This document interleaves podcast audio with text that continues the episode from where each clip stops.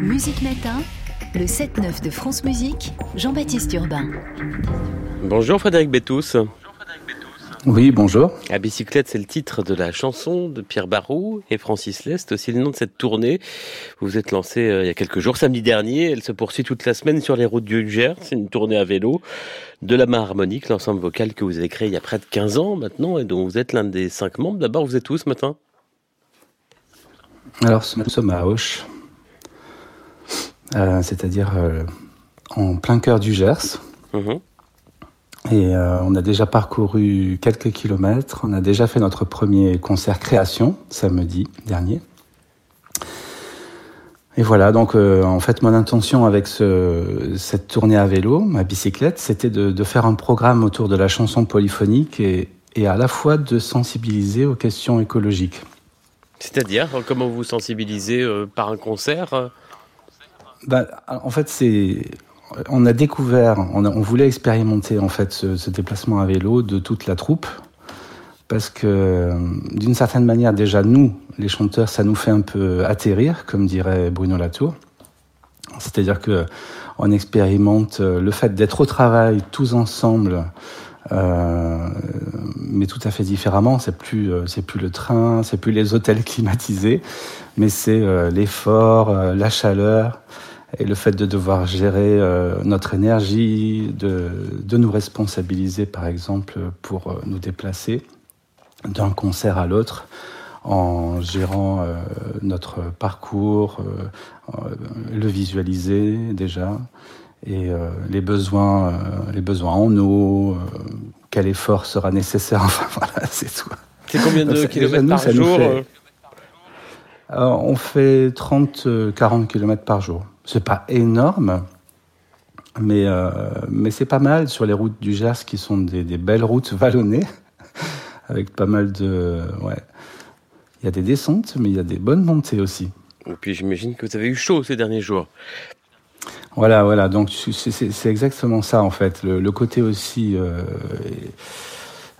comment dire, témoigner de cette... Bon, on en est tous là, hein, mais on peut tous témoigner de la canicule. Et là, ce que je vois, c'est aussi les dégâts occasionnés par les tempêtes de juin dernier, par exemple. Il y a eu 2 orages successifs là, qui sont passés. Et on voit encore aujourd'hui beaucoup d'arbres coupés ou qui n'ont pas encore pu être tronçonnés, donc qui sont là, sur le bord des routes. C'est vraiment un paysage parfois assez désolant. Mais il y a aussi des très bons côtés, parce que on fait aussi l'expérience du silence, de la lenteur. Vous ne chantez pas tous les 5 quand vous êtes à vélo ?